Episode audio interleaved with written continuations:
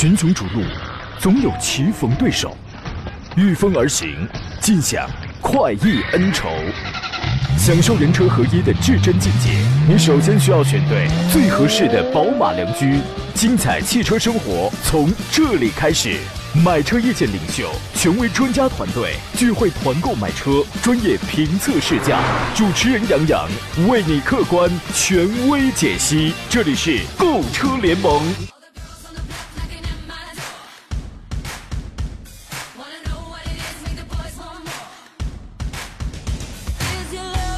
来，诸位，欢迎在礼拜四的上午时间如约收听山东交通广播的专业购车节目《购车联盟》，我们为你开拔启航了。我在这个下着小雨的济南啊，问候全山东的汽车朋友。天街小雨润如酥啊，济南从昨天开始呢，就开始了这个秋雨霏霏的日子，天气确实清冷了不少。露肉的季节啊，渐行渐远，是时候把自个儿包裹起来了。各位注意保暖。今天节目呢，我们聊一聊这个专业的挑车、选车、买车的问题啊。直播间两路热线此刻为您开通了，号码分别是零五三幺八二九二六零六零或八二。九二七零七零，我们还有几种网络互动方式，一个是我的新浪微博，您可以艾特我山东交广杨洋侃车，微信公众账号呢分别是山东交通广播以及杨洋侃车，这个都是两个公众号。通过第一个，此刻可以全球收听我们的同步的广播直播。可以观看我们的视频直播。通过第二个杨洋侃车呢，您可以在公众号里面搜索“小写的拼音全拼”，买新车的、二手车估价的、汽车投诉、节目回听、汽车评测的，全部都可以找到相应的菜单栏进行这个点击进入啊，为诸位提供更好、更方便的一个这个服务。今天呢，和我共同来聊聊这个选车、买车问题的是来自北京戴通汽车科技的总监何志茂何大官人。你好，大官人。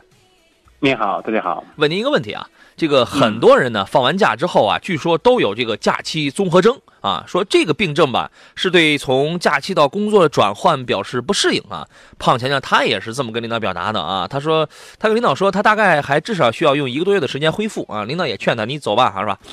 你有这个吗？嗯嗯，没有。我也有，我也有，我有啊。我其实我们很多人都有，你知道这个典型的症状，他不是不想上班啊，特想上班，特想上班。关键吧，就是上班的时候吧，我得看看这个景区的酒店是不是降价了，哎，降了多少？你说我这个大概得用多少，得用多少时间才能恢复啊？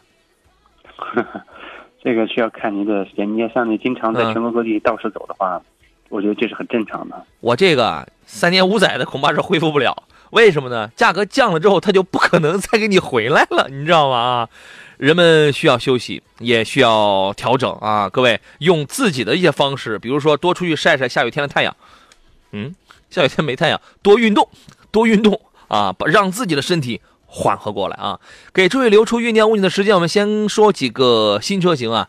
这个现在已经到了十月份了，十月份呢是有这么几个新车啊要这个上市的。星途，昨天不是有人问到了这个星途的那个车，我有没有开过吗？没有，我没有开过。呃，但是这个月呢，会有一款星途的第二台车，叫做 LX。它原来有一款 TX，还有 TXL，这个出来了啊。然后这个月有一个 LX，十二万七千九到十五万五千九了，这个售价区间。其实这个售价呢，表明他想走中国自主品牌的中高端阵营。说实话，这个售价，呃，对于一个名不见经传的品牌而言的话，定了也也挺高的了，也挺高的了啊。这个车我觉得这个品牌吧，我觉得一个最大的特点就是大。啊，这个前脸呢分层，它分了好多层，后屁股那个尾灯一看就特别像林肯那样了啊。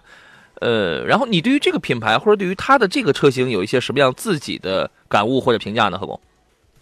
呃，确实现在新款这个这个新款的车型上来以后，因为现在整个车市大背景嗯不不是很好，所以说这款车呃它本身也有一些亮点，呃主要是还是有特定的消费群体。嗯，呃，可能就是还是那些还是那群人希望花呃少钱办大事儿啊。我我记得我到长沙参加超级碗的时候，我打一出租车嘛，然后因为猎豹在长沙它是有那个工厂的嘛，工厂没错。哎，然后当我从工厂对我从工厂旁边走的时候，然后我就问那司机，我说这个工厂现在还活着呢？我说那个那个司机表示费解，说嗯说在我们当地卖的还可以。我说对，但是放眼全国的话，恐怕。就真不行了啊！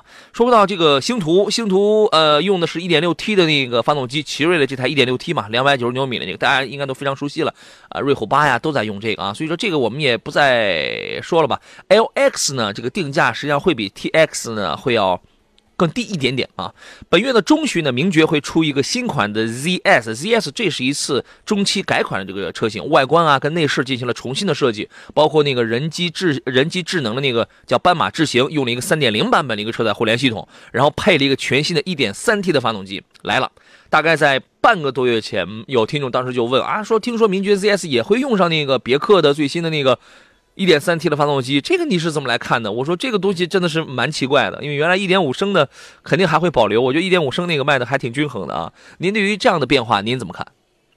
啊，现在我们看到这个各大汽车集团都是讲，它是资源共享，尽可能降低它对于呃新的动力总成开发的成本。当然。如果能够有这个通用的或者共享的，嗯，那当然是最好不过。它降低大幅降低它的开发成本，和降低它的这个整体采购成本，这样，呃，有助于这个，呃，整个现在在大北线大背景下的话呢，这个降低车辆的综合成本。所以说，我觉得这很正常。嗯，呃，一点三 T 的这个发动机呢，也不是他家里的，也不是这个 MG 的一个独创。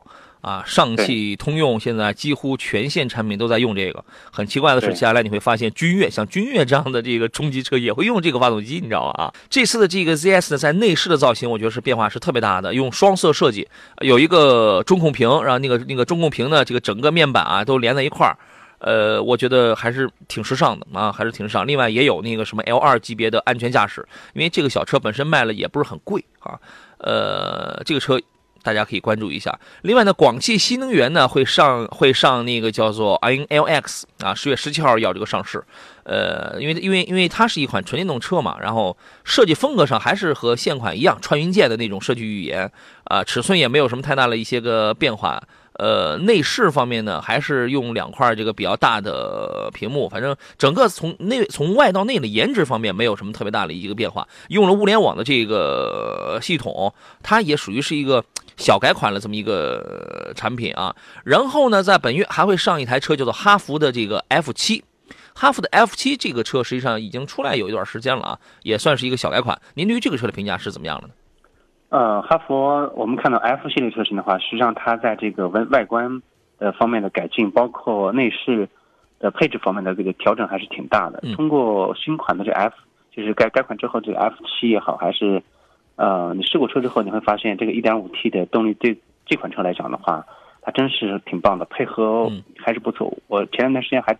有幸那个开过这个这款车了，嗯嗯，走运动路线的啊，呃，另外呢，我觉得本月有一款重磅的车型是凯迪拉克的 CT 五，九月底的时候呢，C CT 五就公布了那个预售价，当时说它是二十八到三十四万这么一个区间嘛，呃，反正就两个就两个配置的车，这是一款中级车，CT 五的竞争对手是谁呢？是 A 四。是三系，还有 C 级，因为现在呢，A T 呃，现在 x T S 啊，包括 A T S L 啊，已经，呃，从价格上去讲的话，已经是在二十上下去竞争了嘛。所以 C T 五呢，我觉得出来之后卖个二十五六起，这个还是有可能的啊。这个指导价，这个还是很有可能的。这个车是本月的一个。很重点的一个车型啊，内饰的做工啊，配置方面啊都非常不俗啊，应该说是非常不错的。动力方面，它会用一个 2.0T 的可变缸技术的直列四缸发动机，用这个技术无非呢就是为了要省油嘛啊，这个配的是一个十档的手自一体的这个变速器，我觉得这个车其实。挺有竞争力的啊，您怎么看呢？只要哎，只要价格能绷得住，别一上来你就你就跳水，这挺伤害老车主的。还有一个，还有还还有个很大的变化，就 MRC 的这个主动式电磁感应悬架，这个还有机械式限滑差差差速器，这个一定都是在高配车型上，一定是在顶配车型上啊。对于这个车，您怎么评价呢？对，对这个车型来讲的话，它的呃，以以往的这个经经历来看，定价肯定不会太低。上市之后。时间不久肯定会有优惠，这是一贯的套路。当然，这个刚您提到的这个，呃，这个电子悬架也好，还是一些其他高配配置也好，在这个之前的凯迪拉克的车型，包括别克的高配车型上，我们都看到过。嗯。呃，它应该还是有一定竞争力的。嗯。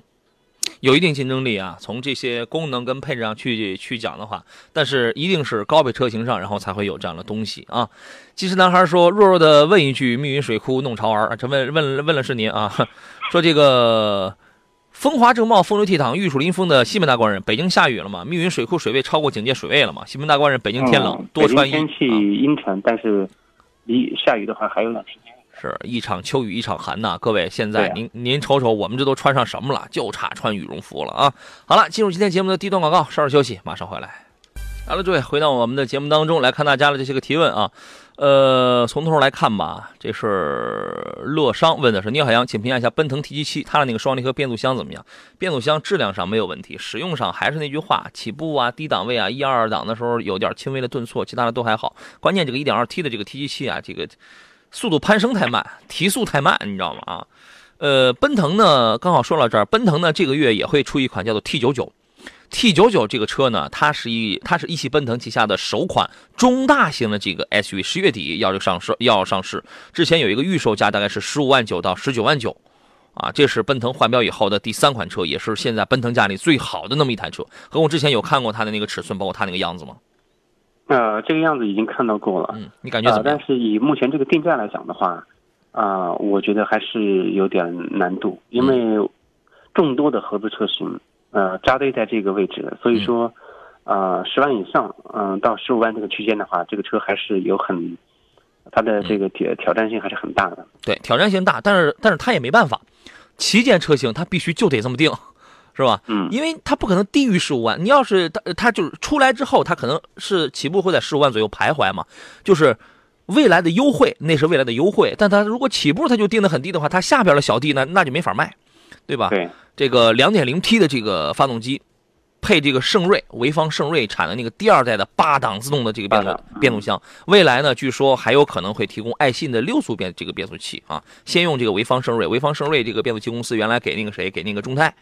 呃，还还给谁都提供过那个八档，大家原来看那个大迈叉七，还有什么车当时用那个八档都是潍坊盛瑞啊，都是他们给这个提供的。T U 九，我觉得它的这个优势是是什么呢？空间尺寸、配置太棒了，嗯，啊，包括它的那个三 D 的这个全息智控、全息智控啊，然后呢，还有那个 2.0T 的这套动力，我觉得配置跟功能跟做工这个一定这个不会差。但是呢，你要说让啊贴着二十万去买这么一个就是相对比较弱一点的品牌的话，这个也会是一个很大的问题啊。这是本月也要上市这么一个车。Bob 说：“杨好，专家好，请说一说 DS 7这个车吧，感觉很有设计感，能入手吗？你可以买，但问题是你以后你上哪去保养呢？对，对吧？你都没有 4S 店了。呃，你这个这个 DS 的 4S 店在全国的这个车网，这是很久之前的事儿了。车是确实是是不错，最早 DS 五、DS 四 S 六，然后我全开过嘛，车还是不还这个还是不错的。但是你现在要买的话，除非你是一个特别个特别个性的，这个人这个车三年就得折一多半吧，差不多啊。路飞说：“杨哥你好，问一下长城的炮儿啊，性能各方面怎么样？谢谢。”呃，他是这样，你在十二三万上，你如果想买一台皮卡的话，还要配一个四驱，还要非承载的话，恐怕没有，很少有。所以说这玩意儿你还得买长城的，啊，你对于这个炮的这个印象是怎么样的呢？呃，这款车接触不多，嗯这个嗯、接触不多，但是这个车啊，实际上它，你看它用非承载车身，但是呢，它用多连杆的后独立后悬架，就是说它再像，它不是百分之百的硬朗，他再向舒适性这个方向去去这个妥协，对吧？呃，你先看看，我觉得你你先不要考虑这个车怎么样，因为十二三万、十三四万，你想买个皮卡玩，本身这就不多啊。第二呢，你当地的政策你放不开，你你现在车谈这些，这个都是白，都这个全是白搭啊。刺客说斯巴鲁森林人这个车怎么样呢？您觉得呢？呃，斯巴鲁森林人的话，当然有很多这个呃，就是喜欢嗯斯巴鲁的车车友的话，他们可能会比较忠实，他就忠实粉丝可能会去考虑这台车型。嗯。呃，现在来讲的话，这款车它确实没有太多的竞争力，因为产品更新太慢，然后很多新的技术在这个车上几乎看不到哦。然后同价位区间的话，竞品一个比一个好，所以说。如果看好、特别喜欢的话，可以考虑。但是维修保养的话，费用后期会比较高。斯巴鲁斯巴鲁森林人的单车利润很高，所以所以所以你们知道了吧？狠点儿砍价，因为斯巴鲁现在全国很多经销商的日子很好很好过，他们日子为什么好过呢？他们有一帮票友，这帮票友呢，有的是来自于政府职能部门，有的是来自于公检法，有的是来自于银行银行系统，就是这波同志啊，这个比较喜欢开斯巴鲁啊。然后呢，这个哎，就是他们那种转介绍啊，这个在这个圈里非常流行，所以呢，很多经销商的日子很好过，导致现在单车利润很很大。别的有很多品牌呢，我卖一个车可能我挣不了什么钱，甚至我得赔点钱，我从别的地方我再把钱我再给挣回来。但是斯巴鲁呢，单车利润是很高的，所以你们一定要砍价要狠一点啊。呃，再看其他人的问题了，就是平安平安是福啊，说杨仔好，朋友啊给老婆看了一台现代的悦动新款自动挡白色，上路八万两千六，全部包裹在内，就是全包含在内。你觉得价格怎么样？我不知道你说的是什么配置啊？八万的悦动，我觉得应该也就是个中低配标配，嗯，对标配吧，嗯，反正都差不多。因为因为他说是上路是是八万二嘛，那就和裸车那就是七万出头，对吧？对，我觉得可以。你想七万你能买到一个什么样的自动挡呢？实际上是呃差不多，而且这个车也挺适合女士开的，可以的啊。茂顺说，呃，杨好，专家好，凯迪拉克的 XT 五跟汉兰达怎么选？长期使用没有七座需求，改款汉兰达值得等吗？谢谢，不值得。改款汉兰达，那你等起来有头吗？出个 2.0T 的这个汉兰达，完了之后颜颜值前脸改的跟你跟那个新款的 RAV4 似的，关键你得再加一轮价。那你新款出来之后，你没准现款它都不加价，那那你还等个毛线啊等，啊？你根据他的这个需求，你会怎么来推荐呢？呃，这个车型加价，我觉得嗯不太现实。以目前的整个车市情况来讲的话，厂方也不允许加价。你要以现在这种情况来讲，呃，上市能够尽快的拉拢拢一批客户过来，我觉得这是这是王道。你加价，然后把一些意向客户拒之门外，这个这个策略在现时下已经行不通了。就是您您想的吧，是正经人的想法，你知道吗？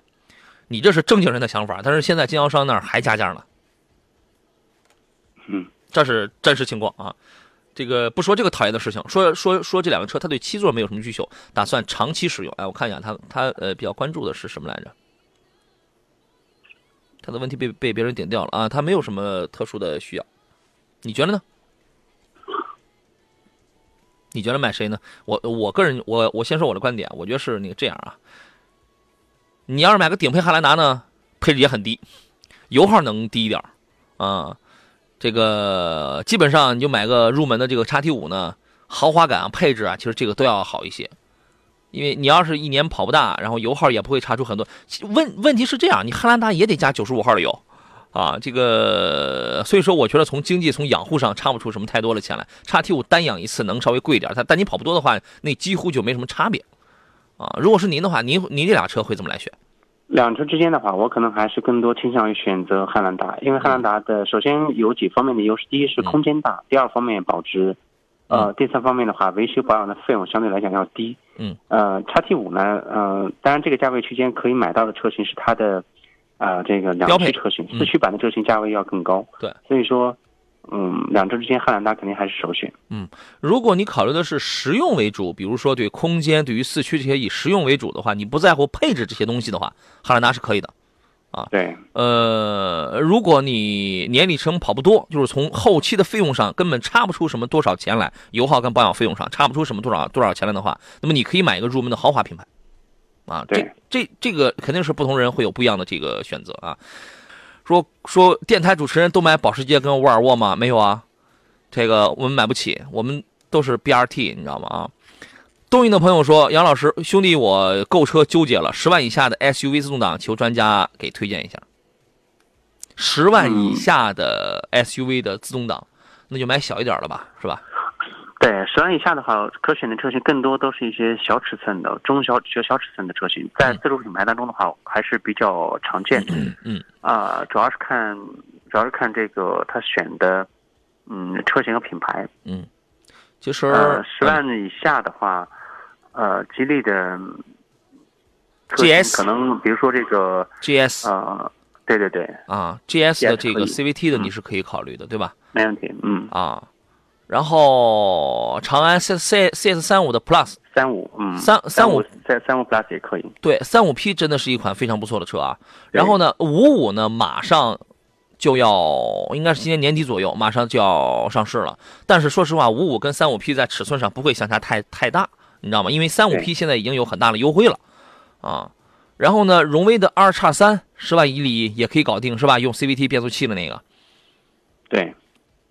反正都是国产，都是国产。这个呃，江淮那个 S S 四，那个应该也是用 CVT，也是你就这样想就好了啊。十万以内的，第一买买国产小 SUV，第二变速箱瞄准 CVT，这个就可以了啊。你范围就越缩越小，越缩越小了啊。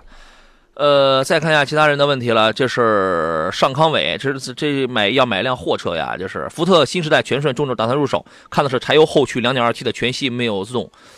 全顺其实一直还是没有什么很直接的竞争对手啊。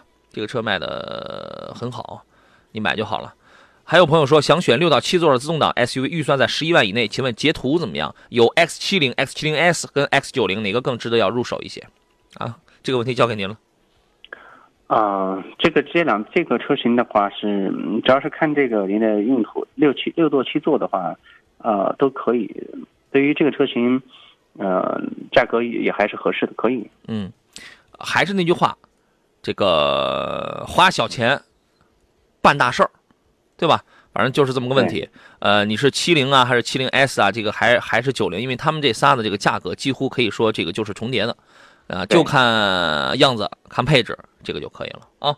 呃，高军华说：“杨好，专家好，我是你的忠实听众，谢谢。最近想换车了，可是非常纠结，不知道该选哪一款啊。希望两位给点意见，说一下我的诉求。我今年呢四十七岁，想买一台落地在二十到四十万的家用车。大哥，你这个跨度跨度太大太大了，落地二十到四十万，你跨度也太狠了。你纯家用一年一万公里，偶尔怎么样？你后边我看不清了，咱们待会儿我找一找你后边留言，咱们待会儿再说啊。”群雄逐鹿，总有棋逢对手；御风而行，尽享快意恩仇。享受人车合一的至臻境界，你首先需要选对最合适的宝马良驹。精彩汽车生活从这里开始。买车意见领袖，权威专家团队聚会团购买车，专业评测试驾，主持人杨洋为你客观权威解析。这里是购车联盟。来，诸位，我们继续回到呃星期四为您直播的山东交通广播的购车联盟的直播当中来。我依旧是杨洋啊。遇到了挑车买车的问题，我们还剩有半个小时嘛？您可以通过热线电话零五三幺八二九二六零六零或八二九二七零七零直接来跟我们来对话。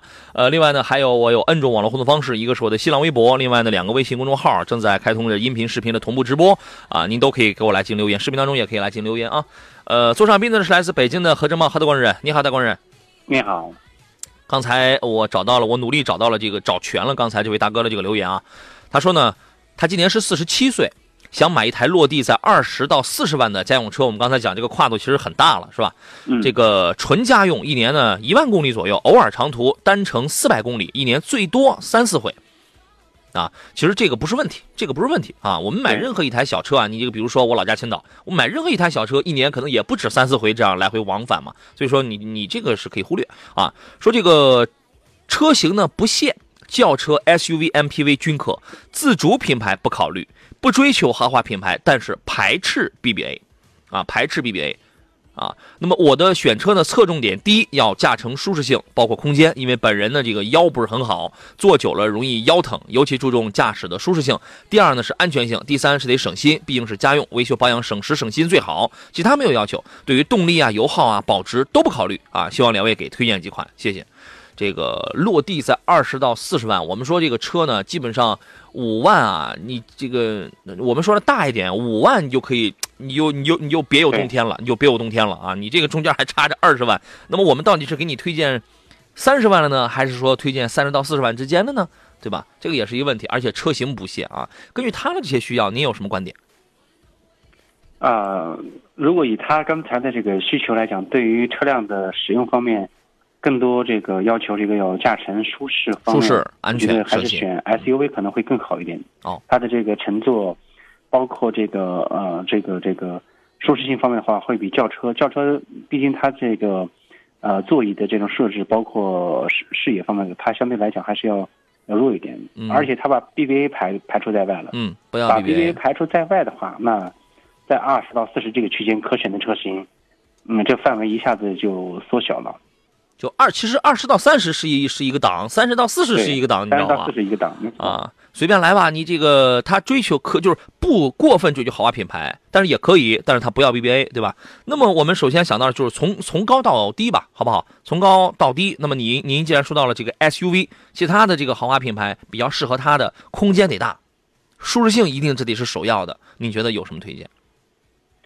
啊、如果这个价位区间的话呢，我就觉得像咱们之前所提所提到过的这个汉兰达，那就他就选一个汉兰达那个车，呃，驾驶来讲的话，啊、真不累。然后我开过朋友的车，坐到呃主驾驶座上，然后方向盘的位置，包括啊、这个腿脚放的位置，我觉得都还是很棒的，长时间开不累。嗯啊、空间也大，然后那个车型我觉得是可以首选。其他的呃车型，比如说新款的 RA 四也好，还是这个奇骏也好，还是大众的途观也好，这个一系列的车型，嗯，我觉得还是缩小一些范围，最好是去试一试。接下来二十到四十跨度时间跨度太大了。对，接下来该是大哥拿出笔来记的这个好时间了啊！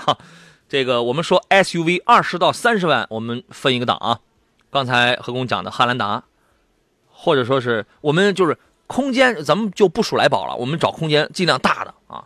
汉兰达这个可以，锐界的其实它的舒适性也很棒，但是这个车的养护费用啊跟油耗你要多花点儿它只需要加对九十二号油，它的配置啊也挺好，但是这个车可能地板的甲醛含量也要略微高一点了啊。然后呢，啊，让热线的朋友稍微休息一会儿。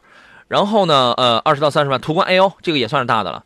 其他的呢，也有更大的，但是并不主流了。那么再到三十到这个四十万之间，排除掉 BBA，排除 BBA 的话，那么我刚才其实我刚才想的都是轿车，啊，我待会儿再讲这个轿车。那么你可以考虑的是，凯迪拉克 XT 五这个可不可以？英菲尼迪 QS 五零呢？这个车其实坐着开着很舒服，但是空间不算多大，啊。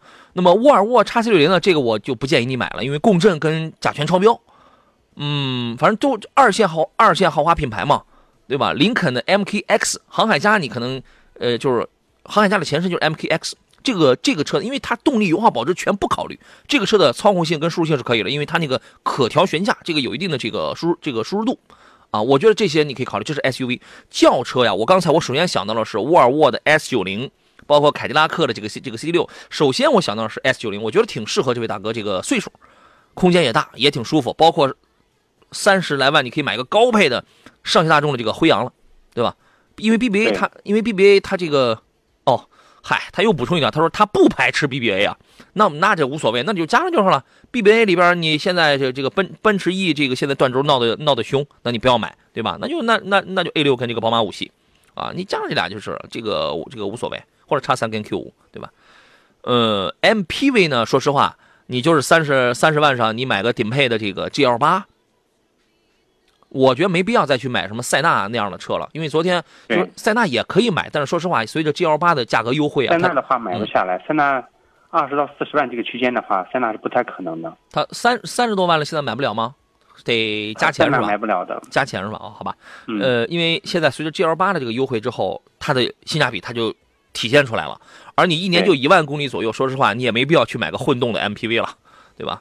对，这个，我觉得这些已经是挺多的喽，已经挺多的了啊！你研究一下，你研究一下啊。热心上朋友他姓什么？我们来接通他的电话。看导播忙的啊，那咱们就不问了。彭先生是吧？你好，彭先生，喂，李先生是吧？砰砰砰砰，然后有喂你好有、呃林先生，你这一会儿换了仨人了，你这，你好，是林先生是吧？喂，是我吗？是林先生吗？对，是我，呃，是我吗？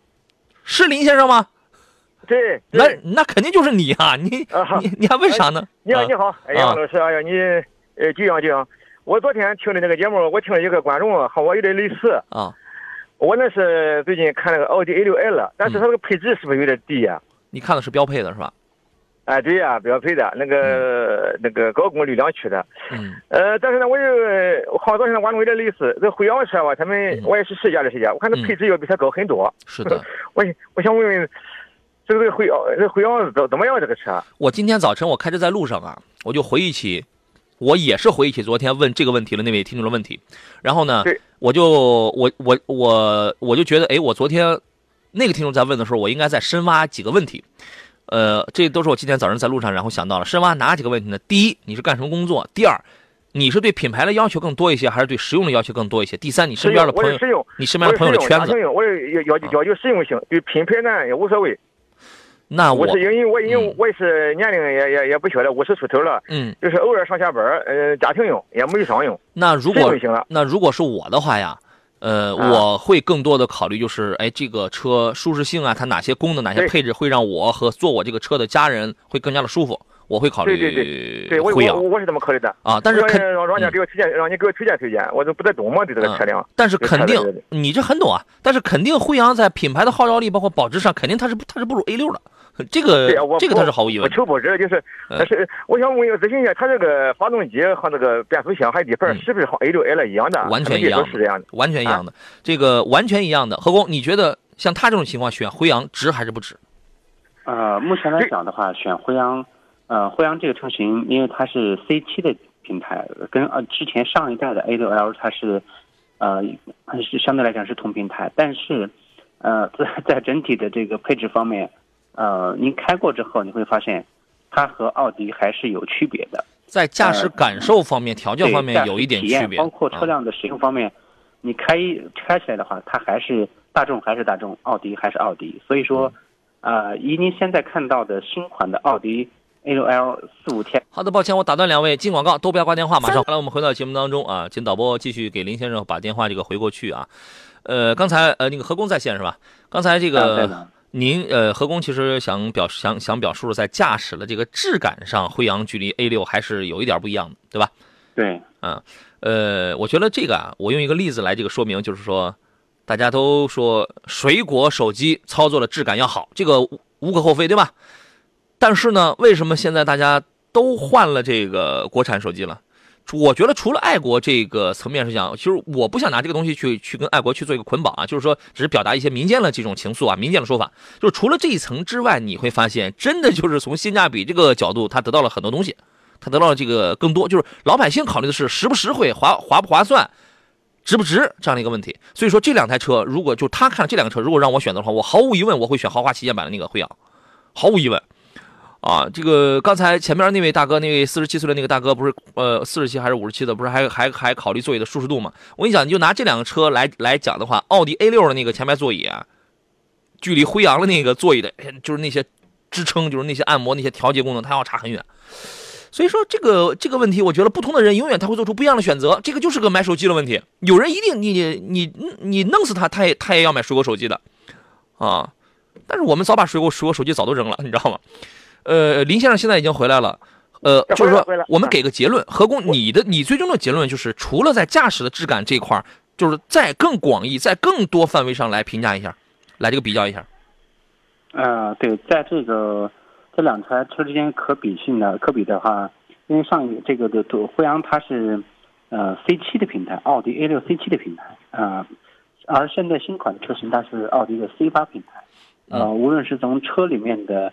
呃，科技配置方面来讲，它两者之间，啊的差别还是这个有很明显的。三块大屏的一个的机舱，那就这个主要驾驶舱的布局，再加它的一些呃电子的一些配置方面来讲，比上一代车型，呃，它还是有诸多的改进。所以说，我个人还是倾向于选择新的奥迪 A 六。嗯，我的意见跟何工有点不一样，我会建议你买辉昂。这个，就所以说我现在纠结了，还有那那。还有哪几款车呢？这个价格呢？你先不用考虑别的，你就先把这两个车先弄明白。我为什么 建议你考虑辉昂？第一，平台不一样，但是老百姓开不出平台来，老百姓考虑的是实用，是实用性。第二呢，有人有人呃，刚才我们有听众留言说，奥迪保养贵，其实辉昂跟它保养费用其实是差不了太多，两个在多少？但是辉昂只为九十二号油，奥迪为九十五号嘛，这个都是无所谓了。然后第三一个，我我想说的是，何工刚才讲的是科技感，内饰几块大屏的科技感，这个科技配置上，A 六要要更好。而我的出发点是考虑，按照你的岁数，你应当考虑的是这个整车的功能性跟配置的舒适度，从这个角度出发。三台 A 六比不了一台辉昂，配置功能上，呃，辉昂你看左边有有通风加热啊，还有这个无钥匙进入啊，那太多了。电动后门、双层玻璃啊，包括还有这个安全气囊是也多一些，我看着。主动安全配置也要也要也要这个多很多啊，车道偏离预警、车道保持等等等等，对吧？这个全车的这个电动吸合门，你觉得这个不这个这个不够吸引人吗？电尾，你觉得这个 吸引这一点，包括包括座椅上的这主副驾驶座椅的那些前后调节、支撑、腿托，对，它能调节，舒适性很高。嗯，对，对，所以呃呃更呃，而且辉昂你你能买到的那个配置都包含第二排的通风、加热、按摩，对，第二排就有的，我我我试驾过都有的，对。所以你说这些东西没有没有用吗？我觉得呀现在，它分人那。个三年贷款还无息，那个啊奥迪还有息。啊对对对对，对，贷款这个也是需要，也也是需要考虑的。所以我考虑的是是什么呢？如果你是考虑让全家都要都要舒服的话，你去买辉昂。如果你考虑的是，如果舒服，我现在考虑舒服。安如如果你考虑的是如果你考虑的是，第一我要品牌，第二我要体面，第三我身边的朋友朋友圈儿人家这个都是 A 六什么，你就非要那样的话不不，不不，这个我这个我我放在第二位，这个我放在第二位，所以说这是我跟何工可能在这个出发点上会有一些这个这个哦这个两两个车，你自己去分析一下，你看哪个更能更能打动你的心啊？好吧，好的，好嘞，这样了啊，好嘞，再见，谢谢好嘞。谢谢谢谢，嗯好，好嘞，拜拜好再见。。买谁都是买啊。这个查说要配置跟操控这两个纠结的话，那就二线豪华凯迪拉克。你不要给他再更多的选择了，因为本来这个选择就挺多的了啊。这个插播一个活动，由山东交通广播、山东省公安厅高速公路交警总队共同举办的“百日零违法大奖等你拿”活动第二季正式启动了。九月二十九号开始啊，一百天时间之内呢，只要你是山东牌照的车主，持有效证件就可以报名参加。啊，报名呢会送送十元优惠券，然后加油九五折。呃，每周呢三十人可以获得两百元加油券，二十人获得一千元加油券，每最后每有有有六个人可以获得一吨油大奖。除此以外呢，还有特别的周奖、月奖、大奖，分别会送出八十八元乘车意外险、八百元 4S 店保养跟五千元的保险。参与方式是关注山东交通广播的微信公众号，回复“好车主”这三个字就可以了解以及报名了。获奖名单呢，每个星期五山东交广还有这个山东高速交警的微博，我们将直播抽奖，一路畅通节目公布获奖名单啊。还有一位朋友问到的是这个雷凌啊，问这个丰田的这个雷凌现在怎么样？我个人呢比较关心的是安全、智能跟这个操控。雷凌应当是今年五月份改的款，现在名字叫做全新换代雷凌，是吧？您对于这个车的评价怎么样呢，何工？呃，这个车型的话，作为家用的一个呃主流车型，我们看到在整个市场表现还是可以的。它的嗯姊妹车型卡罗拉和雷凌，嗯呃，整体的这个反馈都还可以，对可以考虑。呃，前几个月，你比如六月、七月的时候，是卡罗拉销量大概比雷凌要高。到了八月的时候，我看八月那个那个那个销售数据比较的奇怪啊，雷凌的销量是环比上降了百分之三十多，将近百分之四十，啊，然后卡罗拉呢是环比下降了百分之六十，啊，这个就是挺奇怪。呃，他关心的是是什么来着？是安全、智能跟这个操控。我觉得这个安安全呢，这个呃，大家原来都说这个日系韩韩系车比较轻薄啊，它是这样，该软的地方它确实软。龙式框架呀，车身我们讲龙式框架这个地方确实做的比较好，呃，而且呢，TNGA 的这个平台既轻量化也那个高刚，呃，全新的这个雷凌呢，在配置方面，它你比如说它用了那个 Toyota City Safety 那个那个 City Safety 的那个安全系统 TSS 那个智能安全系统，这个是等相当于是 L 二级别的安全驾驶，我觉得这个是可以的啊。然后呢，还关心什么？智能是吧？智能呢，新款的这个雷凌它用的这个是全新一代的这个车联网，而而且它是全系标配。我很喜欢有些有很多东西是全系标配，我非常喜欢啊。这个通过这个车载的这个数据通信模块，跟一跟有个叫风云行的一个 A 一个 A P P 啊，然后你可以享受。另外呢，还有是这个操控，我觉得十万出头的这个车啊，你对它的这个操控不要有过高的这个追求，但是这个车开起来是有一定的这个操控稳定性的啊，因为它用的这个双叉臂的独立后悬跟全全新的这个麦弗逊的这个前悬，而且用 QIB 的这个减震，就是说有点舒适，呃呃呃，有很大是舒适，有一有一定的这个操控性啊。这个车也是很省油，工信部给它的油耗是百公里四点一升，实际开的话差不多在六升左右啊。我认为这个车你完你完全没有问题，然后你可以购买啊。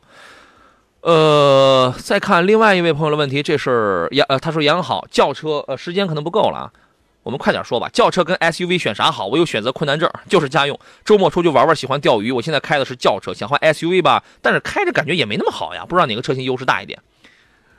我们想象一个画面，就是你开一台 SUV 或者开一台 MPV，只要是后舱盖能掀得高一点了，你坐在那上边休息，去钓鱼哈，哎，遮太阳，钓着鱼，甩着杆儿，你有没有觉得，哎，这种东西，而且再来个电尾门，你搬着那个鱼箱子，搬着渔具，你一扫，堂，那个门就关了。你有没有觉得这种生活挺有意思？就是我觉得还是换一个 SUV 吧。你可能开着感觉没哎，开着感觉没那么好，你再换换别的车试试，换别的品牌的车试试啊。今天节目呃，我们时间关系就到这儿了，再次感谢何工，谢谢您，再见。见感谢诸位，节目以外通过杨洋侃车的微信公众号跟我联系吧，还有很多没有聊没有聊完的这个问题啊，明天上午咱们再接着聊。我是杨洋诸位明天见。